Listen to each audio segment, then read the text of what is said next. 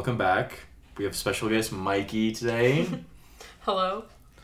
so, I didn't give you any preface to this question at all, Right. as it happens. And it does. the question I have for you is say many years from now, Hmm. we'll say you die like 96. Not gonna happen.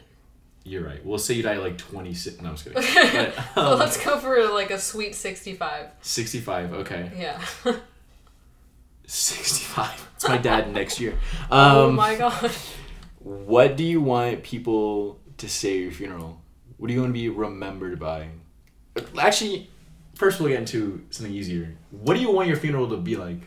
That's actually a great question because I went to a funeral uh, for a friend of mine at the beginning of 2019. Okay. um, like third day of the year. Uh, he got in a car accident and died. So I went to a funeral, and I remember writing a poem about it because it was so upsetting to be there. Um, it was like such a like a classic. I don't know, like flowers everywhere, people crying all over the place. But he was like a drug dealer, and all of his friends were drug dealers, and they were all smoking weed on the sidewalk outside the funeral, talking about the party they were gonna have after, and it was just so strange. Um, long story short, I don't want a traditional funeral or one at all. Um, I have a specific plan for when I die. Okay. Yeah, so it entails me telling my loved ones, friends, family, spouse, um, you know, this is my time, this is the time I've chosen, and then departing to the woods. And then, so theoretically, at this point in my life, I will be well versed in types of mushrooms, and I will go to the woods, consume a mushroom that will immediately kill me, and then I will lay down on the forest floor and become part of the forest. Consume a mushroom that will kill you. Yeah. Where are you living?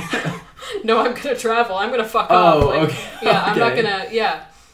I think it's like in your backyard. You're just No, like, I mean, I'm sure they. I'm sure there's a mushroom that that'll give you like serious issues in in, in the general backyard.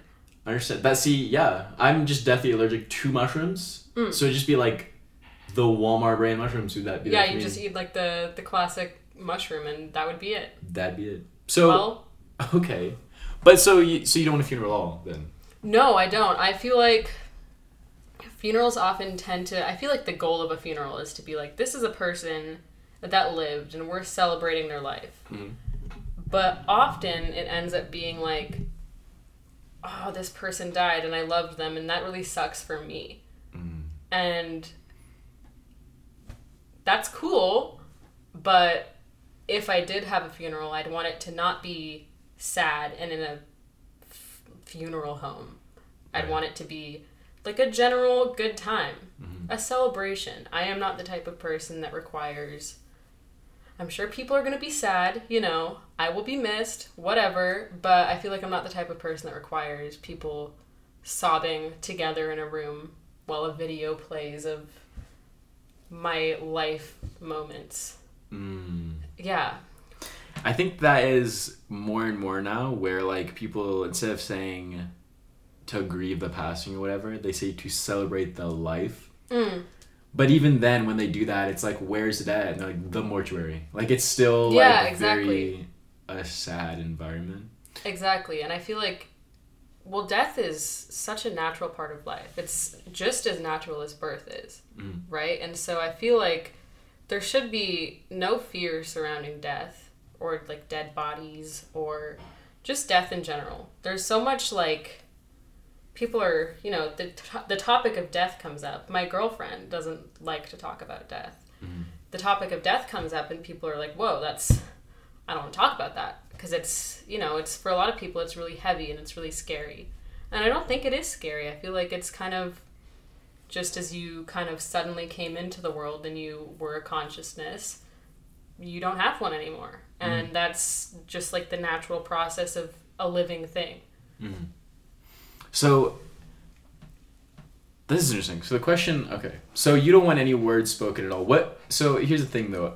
there will be, I'm sure, a conversation between people about the fact that you're like gone. I'm sure. I'm sure there will be. Yeah. What do, what do you want? To, what do you want to be remembered by? I guess is a better way of thinking of it. If you don't want a funeral, Um, I don't know. I feel like my hope would be that people would.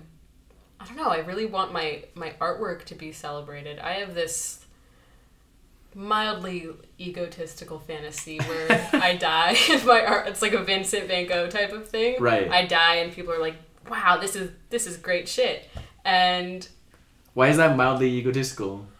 Um, I don't know. I feel like well, artists have huge egos, even though they also have like really debilitating. Um, I can't even think of the word. Yeah, well, I understand what you're saying, but it was funny because you threw out Vincent Van Gogh, who was not egotistical. He actually like No, he hated himself. Yeah, like, yeah, wanted to be dead. Yeah, yeah. Most artists do. They hate themselves, but they're also there's also this kind of thing in the back of their minds where they're like, you know what? I'm kind of I'm creating something that's like all my own, Mhm. and there's something super special about that, and something that like I personally really want people to take notice of. I'm currently working on figuring out how to sell my artwork, but I don't actually know how. So that's a struggle, but yeah, interesting. yeah. So when you're remembered by, how, how would you describe that? Is that achievements? Is that Not achievements, Expression. expression. Expression. Because I also, I feel like in the realm of my artwork, I feel like the things that I write mm-hmm. are part of that. And um, a lot of the times I write things and then I read them over again and I'm like, holy shit, like I wrote that. That, that came from my brain. right? and I don't know, I just I want people to notice it. And at the same time, I also couldn't care less if nobody noticed it.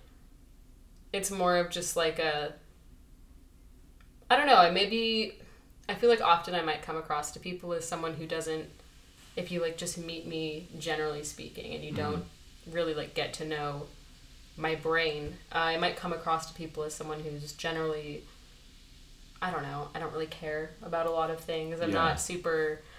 I'm not vocal about the things that I think about. So I don't know. I feel like it would be interesting for people to see the the things that I do think about. Hmm. Okay. So that's that's interesting. So here here's a t- here's a tougher question that I was right. going to ask. what do you think you will be remembered by? So this is what I mean by this is if you were to die like today. Today. What do you think you'd be remembered by? By the way, this question, if you're like, oh, this is a tough question, in one of my freshman year lectures, this was the icebreaker that they like gave us. That's what was the class? It was a, a like well, it's a class called UF, so it's like the ideas of humanity, basically, All right. like sort of sociology, sort of philosophy. I'd be interested in taking that class. My specific emphasis in the class, like the class that I took, the emphasis was who are you? I remember you telling me about that. Yeah. Yeah. So that was the icebreaker. So if you were to die today, what do you think people would say? Um, I feel like a lot of people, specifically the people that were close to me, would say a lot about my personality. Mm. Um, yeah, I feel like I tend to. I've always been, even when I was a kid, I've been described as pretty feisty.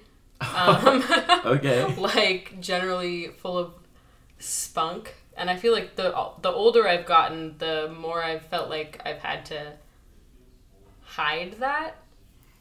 That's interesting. I was gonna say feisty is like the last word I would use to describe you. Yeah, So that that is interesting.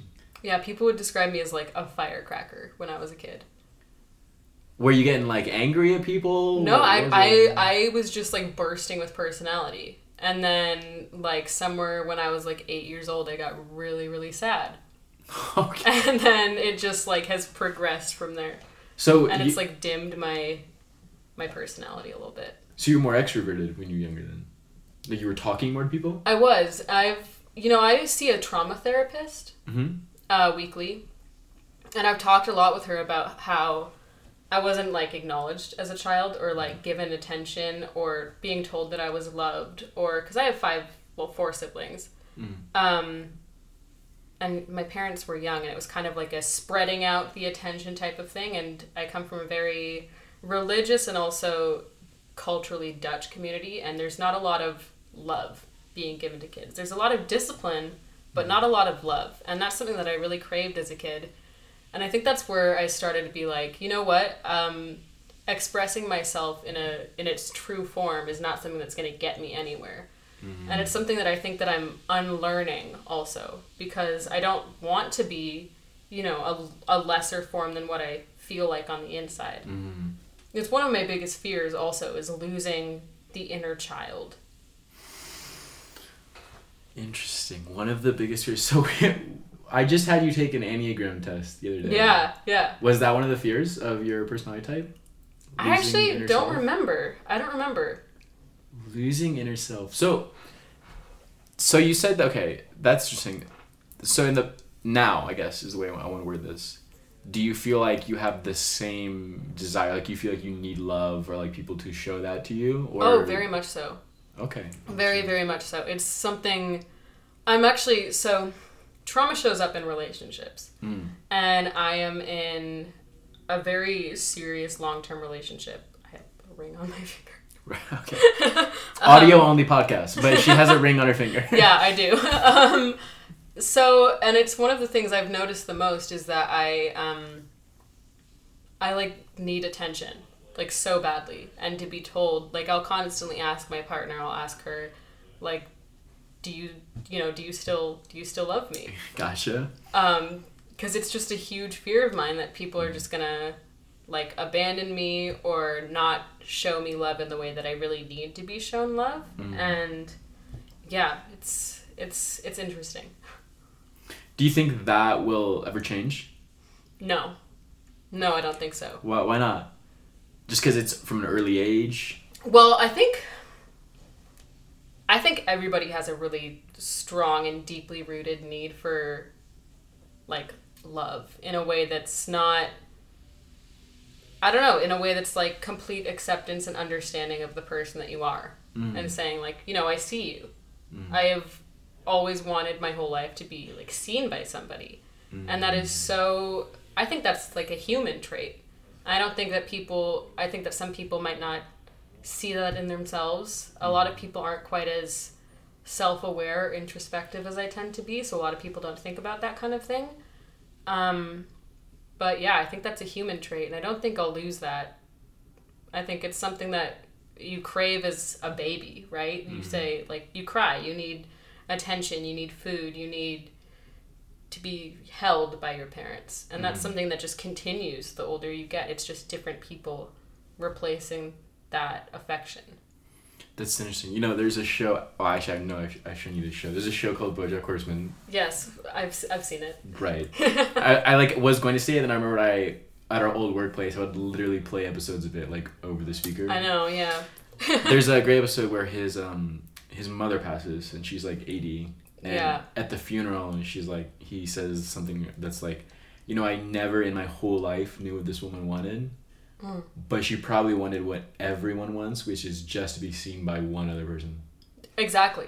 Exactly. I feel like troubling thought well troubling but also it's something that i feel like it's something to look for right if you meet somebody and they make you feel seen and listened to and heard and understood like fucking hold on to that that's that is so important i feel like that's such a it's such a good thing to have in in life where it's so difficult to feel like you know because a lot of the only person who perceives who you really are is yourself right everyone else has a different perception of you. You are different in everyone else's minds. So, you know, it's kind of important to have somebody who at least has an understanding of the person that you feel you are on the inside.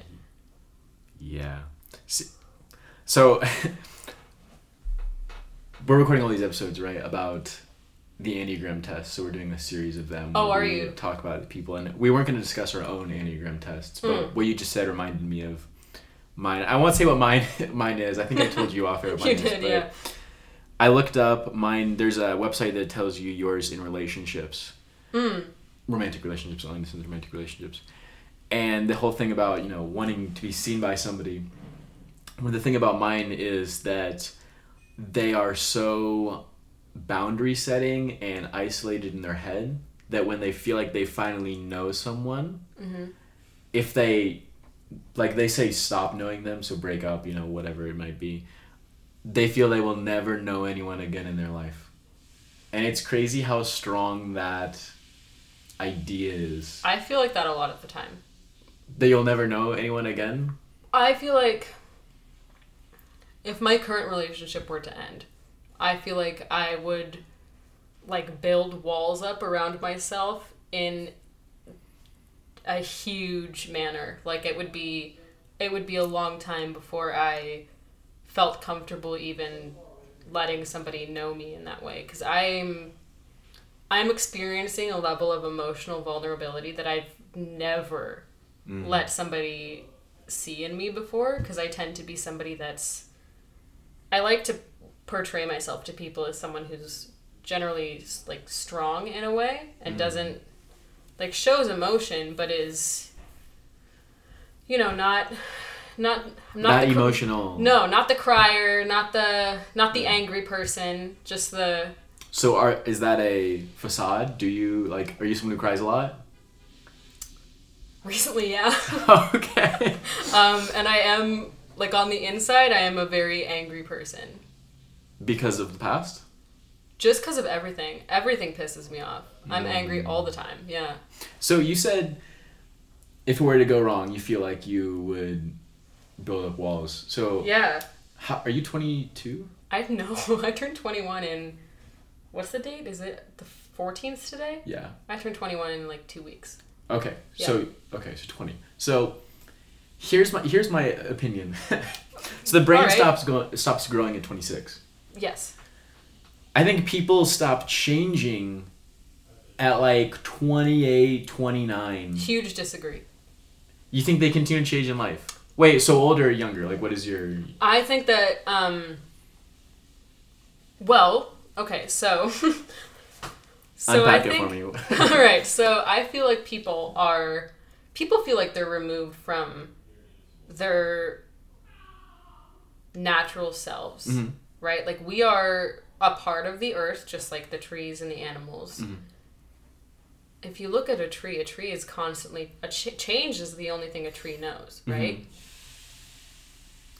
Just like that, I feel like humans are often averse to change because change is scary, it's uncomfortable, and uncomfortable things are things that, especially in the year that we live in and the way that society has progressed, I feel like change is given to us as something that's, you know, or uncomfortableness is given to us as something that's, you know, we don't seek that out. That's not good, Mhm. right? Comfortable is where we like to be, no matter what that is.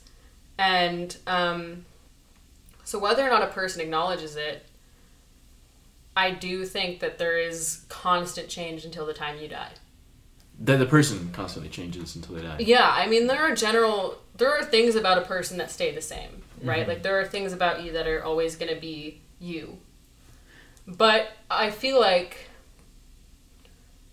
there are so many, you know, your opinions can change, your mindset can change, your perception can change.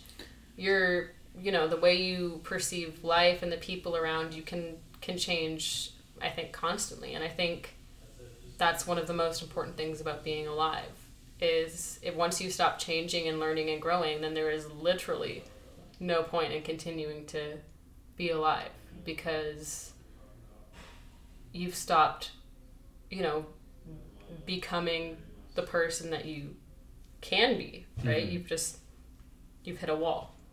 So, you said there are things that never change about a person. Or do you think those are subconscious? Because you said um, Hmm. earlier the whole like um, trauma thing and like feeling Yeah. like can you be loved. Or is that a subconscious thing then, or like almost an instinctual thing?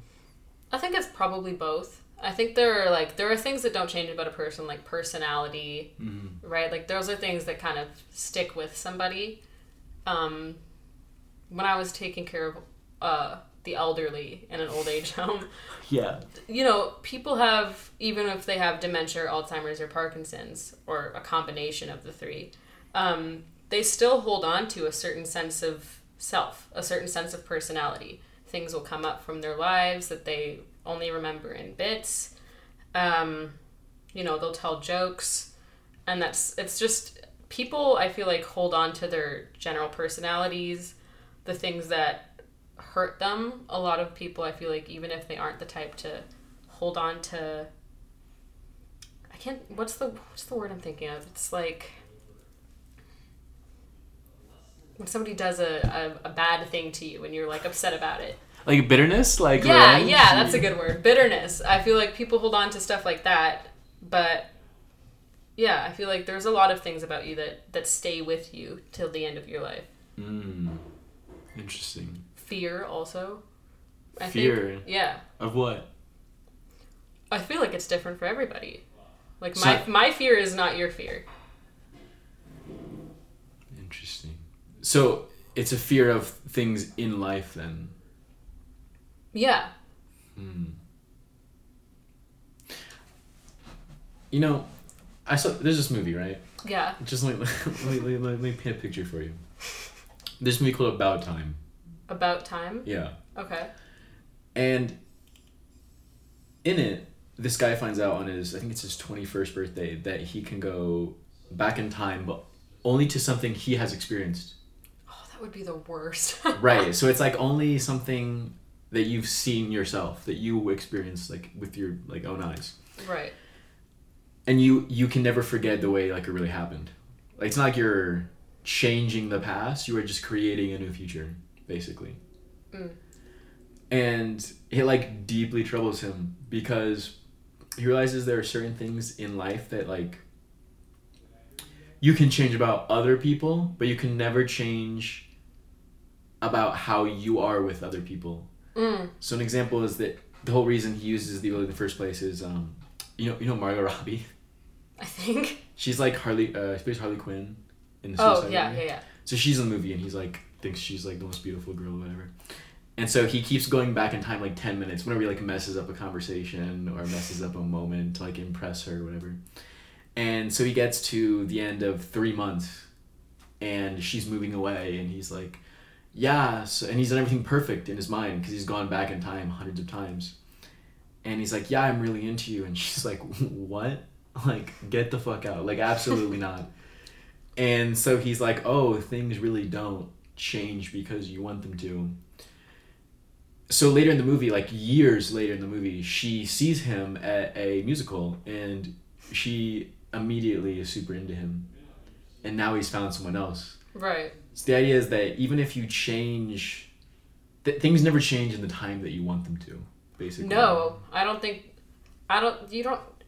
You don't have control over that as much as it's, it's say in the premise of that movie, right? Yeah.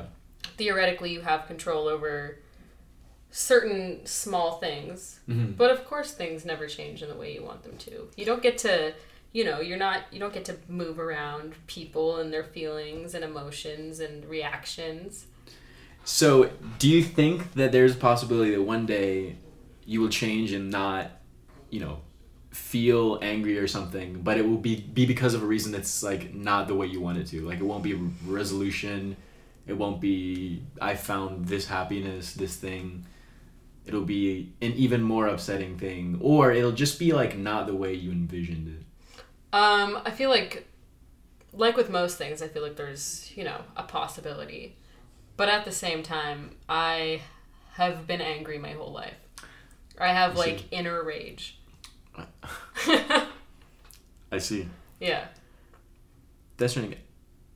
So then it's it is more of a subconscious thing and I think so. individual thing. See, what's what's interesting about that is you know we talk about people talking about each other like at a funeral or whatever. It's funny how many people. Let me put it this way: There's a quote from Aristotle, Right. and it's the only person that will remember you correctly at your funeral is you. Mm, mm-hmm. at your funeral, the people that talk about you, like, did they ever really know you? Because like you telling me this, like, do you have tons of rage? I've literally never seen you angry in my life. Like, I've never seen you I like make it so that nobody ever sees me that way. But that's what I mean. So say I'm- you had yeah. like a like you know a funeral, whatever. Say you were to fake your death, right? People come to your funeral and you're like, oh, they're gonna talk about how angry I was in life. And No, people nobody would would, just be ever say like- that about me. That's what I mean. People like Mikey, the nicest person I ever met. I would okay, so I feel like a part of me if that were to happen, right? If I were to in some way see my own funeral happening um, from perhaps whatever afterlife, or if I were in some case to fake my own death. Right. um, and like was disguised at my funeral or something. Um, I feel like I'd be pissed off. I'd be like, none of these people had the foresight to see the type of person that I am. Because if you were to ask my family, if you were to ask them, is Mikey an angry person? They'd be like, yeah, whew, big time. really Oh yeah, interesting. it's like people. I so rarely let people in to see like the person that, like I am. hmm That like of course you don't know that I'm an angry person. I have never let you know that. I would never let you know that, except for like right now. right. like I would never. I I make it so that people don't see like the person that I am. I've had experiences like in my childhood where I, you know, showed extreme anger hmm and I didn't get a positive response from the people around me. Um, I was a pretty, you know, perceptive kid, hmm and I realized, you know what, this isn't getting a positive response. It may be letting out a lot of my emotions, but nobody likes it. And so I kind of taught myself whether it's showing sadness, showing anger, um, uh, extreme levels of happiness, whatever, you know, it would rarely get a positive reaction. So I rarely show those extreme levels of emotion to people that are, you know, just kind of in my life. And why are you? Um, why is the defi- deciding factor a positive reaction from someone else? Well, so I told you before, uh, as a kid, I craved attention and love, mm. right? Part of that includes having positive reactions, mm-hmm. right? General, whether it's a positive reaction of, you know, you're angry or you're sad and I understand you, mm-hmm. or you're angry and you're sad and that's okay. It was the reactions from the people around me were you're angry and you're sad and I don't want to hear about it, and that's mm-hmm. not okay, Right. and I don't care. Okay. And so I kind of was like, all right, so this is something that's not going to get me anywhere in life. Mhm. So I kind of made a decision subconsciously, I think, um, to just not allow people to see that part of me because I assumed that it would not lead to positive things, whether it was understanding or acceptance. Mm. Interesting. Do you think if, as a kid, you had received more attention, Mm. you would still feel the same way? No. Feel like Absolutely not. I feel like I would I would I would feel much differently about it. I feel like I would feel a little bit more um, okay with expressing emotion. Mhm. Uh, yeah. I think it would. I think I would be a much different person. My so my little siblings they mm. still live at my parents' house. They're you know fifteen and sixteen, and basically, so I was the the fuck up kid of my family. Are you the oldest? I am the second oldest, but my Okay. older brother is. I don't. I don't even want to get in. He's a complicated creature, like most of us are. But anyway, I was kind of the kid that always had. I took on the responsibility that my parents gave me. I was always babysitting the younger kids. Um, I grew up way faster, and I fucked up. Like I, I, I showed my parents that they didn't do a good job. I ended up in the hospital. It's a long story. I'm not gonna tell it. Anyway, and they also like found out that I was gay at the same time, and I, they also found out that I didn't believe in God at the same time. So it was like this whole big thing, and they were like, "Oh my God, what we're doing isn't working." Mhm. And so with my little siblings, they're much more not hands off, but they're much more like, "Yeah, express yourself, do what you want." Like, you feel that way, I understand you. Are you sad? Let's get you therapy or whatever. And like I can see that there's so much they feel so much more freedom Mhm. in um, even just at the young age that they're at. I feel like they feel so much more freedom in just expression, and it's something that I feel like I didn't have access to. That's that's the thing they always say. You know, the youngest child is the the perfect version because it's the one where they keep, the parents have now messed up every other version. Well, no, they're so they fun they they swung so far to the other end of the spectrum that they're fucking up equally as bad. And now my 15 year old brother has done acid Mm. and smokes weed every day, which is something that like I don't feel like is a good idea for him. He is At 15? yeah, he's got major Classic. anxiety and ADHD. It's just kind of You know, there's this freaks me the hell out. There's this story in the in the Christian Bible of like this guy Joseph it's Joseph in the code, like Yeah. the technical code. Yeah, I grew up very. I'm so you know, he's like the familiar. 12 brothers. yeah. I think it's 12 brothers. However many brothers. He has like way too many brothers. And he's the last one that they gave birth like birth to. He's the Yeah. youngest one. I- and the favorite. And the well, that's the thing. It's like the other ones grew up just upset because the parents were probably doing a bad job, Yeah. like the first thirteen times or whatever. And then there's uh, Joseph, you know, which is gr- like he's the one that's nicer and they've not messed up that time, and that's what creates like the tension. Is the brothers like, "Yo, my childhood was bad. Why is Joseph Yeah. like?" I don't Yeah, know what well, yeah, exactly. What happened was they were the parents were like, "Oh, this is." I can't remember exactly the story. I, w- I went over it so many times as a kid, but I think what happened was he was the last one born, and they were like, "Wow, we re- this one, we really love this one." this is the guy. Yeah, this is this is the one, and I think it was like something about maybe like God gave him them the the son or something happened, and like they gave him this coat of many colors, right? Mhm. And his brothers were like, "What the fuck?" Right. They were like, "This kid gets everything," and so then they tried to kill him, and they sold him to the Egyptians.